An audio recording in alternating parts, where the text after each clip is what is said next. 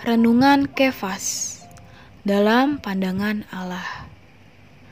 1 Korintus pasal 1 ayat 2 berkata, kepada jemaat Allah di Korintus, yaitu mereka yang dikuduskan dalam Kristus Yesus dan yang dipanggil menjadi orang-orang kudus, dengan semua orang di segala tempat yang berseru kepada nama Tuhan kita Yesus Kristus, yaitu Tuhan mereka dan Tuhan kita.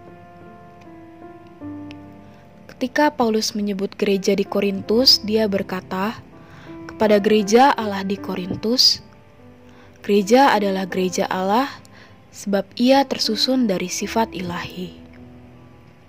Inilah aspek universal gereja. Tetapi gereja yang dari Allah ini juga bersifat lokal.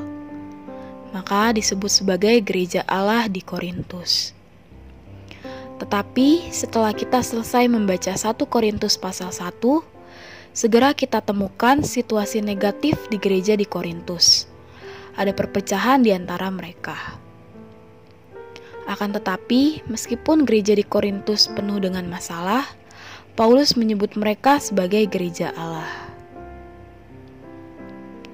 Kita sungguh heran bagaimana mungkin kaum beriman di Korintus yang bersifat daging itu bisa disebut sebagai orang-orang kudus.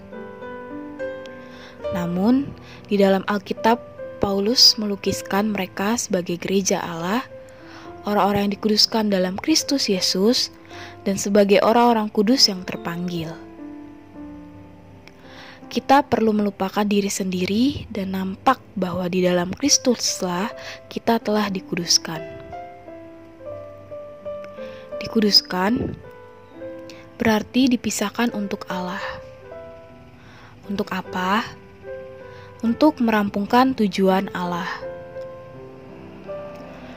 Kristus yang dalam ke dalamnya kita dipanggil masuk ke dalam persekutuan dengannya adalah Dia yang meliputi segala sesuatu. Dia adalah bagian yang Allah berikan kepada kita, adalah kekuatan dan hikmat Allah, adalah kebenaran, pengudusan, dan penembusan kita. Dia adalah Tuhan yang mulia, agar kita dimuliakan dia adalah rahasia Allah, adalah dasar unik pembangunan Allah. Adalah paskah kita, roti tak beragi, makanan rohani, air rohani, dan batu karang rohani, kepala, tubuh, buah sulung, manusia kedua, dan Adam yang akhir Sebab persona sedemikian, dia telah menjadi roh pemberi hayat agar kita dapat menerima dia ke dalam kita, menjadi segala sesuatu kita.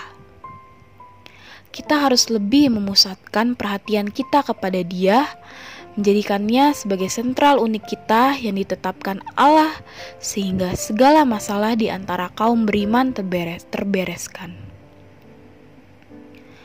Kita dipanggil Allah justru untuk masuk ke dalam persekutuan semacam ini. Terang hari ini, yang pertama, sebagai orang Kristen, kita perlu melihat dua aspek kebenaran tentang gereja: aspek universal dan lokal.